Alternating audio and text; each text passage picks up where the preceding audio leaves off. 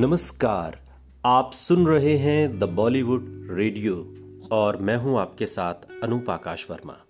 दोस्तों, ये किस्सा लंकाधिपति रावण के नाम से मशहूर अरविंद त्रिवेदी का है, जिनका आज निधन हो गया।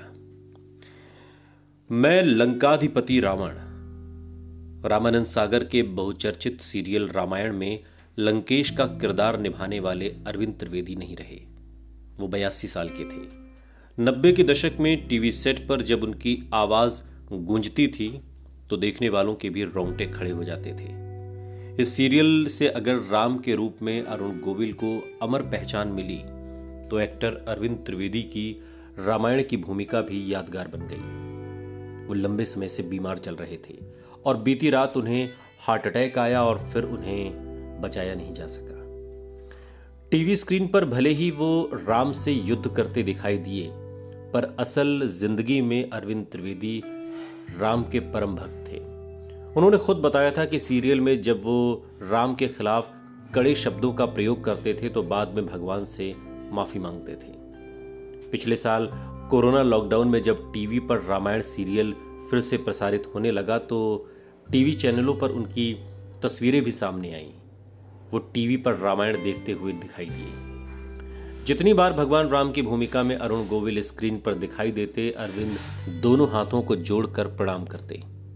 इस सदी में जन्मी पीढ़ी को शायद ये जानकर ताज्जुब होगा कि उस समय टीवी के सामने बैठे लोग भी भगवान राम की भूमिका में अरुण गोविल को देखकर हाथ जोड़ लेते थे, पूजा होती थी और जयकारे लगते थे। पिछले साल मीडिया से बातचीत में परिवारों के बाकी जो सदस्य हैं परिवार के, उन्होंने बताया था कि बुजुर्ग अरविंद त्रिवेदी का ज्यादातर समय भगवान की भक्ति में बीतता है। रावण के रोल में उनकी गर्जना भला कौन भूल सकता है। अगर एक्टिंग के लिहाज से देखें तो उन्होंने रावण की भूमिका में जान डाल दी थी। बाद में रामायण पर जितने भी सीरियल बने, सब में रावण के किरदार को अरविंद त्रिवेदी की तरह कॉपी करने की कोशिश की गई। अरविंद त्रिवेदी ने करीब 300 हिंदी और गुजराती फिल्मों में काम किया और सिनेमा के साथ साथ उनका राजनीति से भी जुड़ाव बढ़ा। लोकप्रियता चरम पर थी और जब उन्होंने बीजेपी के टिकट पर साल 1991 में गुजरात की साबरकांठा सीट से चुनाव लड़ा तो जीत भी हासिल की। 1991 से 1996 तक वो लोकसभा के सदस्य रहे। दिलचस्प यह है कि उस समय अरविंद त्रिवेदी अपने नाम से ज्यादा लंकेश के नाम से मशहूर थे। वो जहां भी सभाएं करते, लोगों को संबोधित करते, लोग उनसे रावण के डायलॉग बोलने को कहते।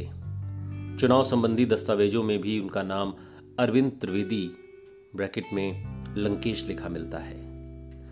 1991 के चुनाव में साबरकांठा सीट से अरविंद त्रिवेदी को कुल 1,68,704 वोट मिले थे, जबकि दूसरे नंबर पर मगन भाई मणिभाई पटेल थे और तीसरे नंबर पर थे राजमोहन गांधी।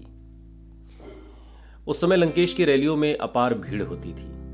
लोग कई किलोमीटर दूर से पैदल चलकर उन्हें देखने और सुनने के लिए आते थे। भले ही ऐसा मशहूर एक्टर चुनाव लड़ रहा था, पर उस समय भी उन्हें हराने के लिए दांव चले गए। वोट काटने के लिए उस चुनाव में 2 और त्रिवेदी उम्मीदवार मैदान में उतरे और उतारे गए, लेकिन लंकेश ने भारी मतों से जीत दर्ज की।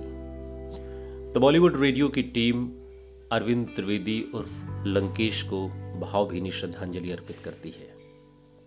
सुनते रहिए द बॉलीवुड रेडियो, सुनता है सारा इंडिया।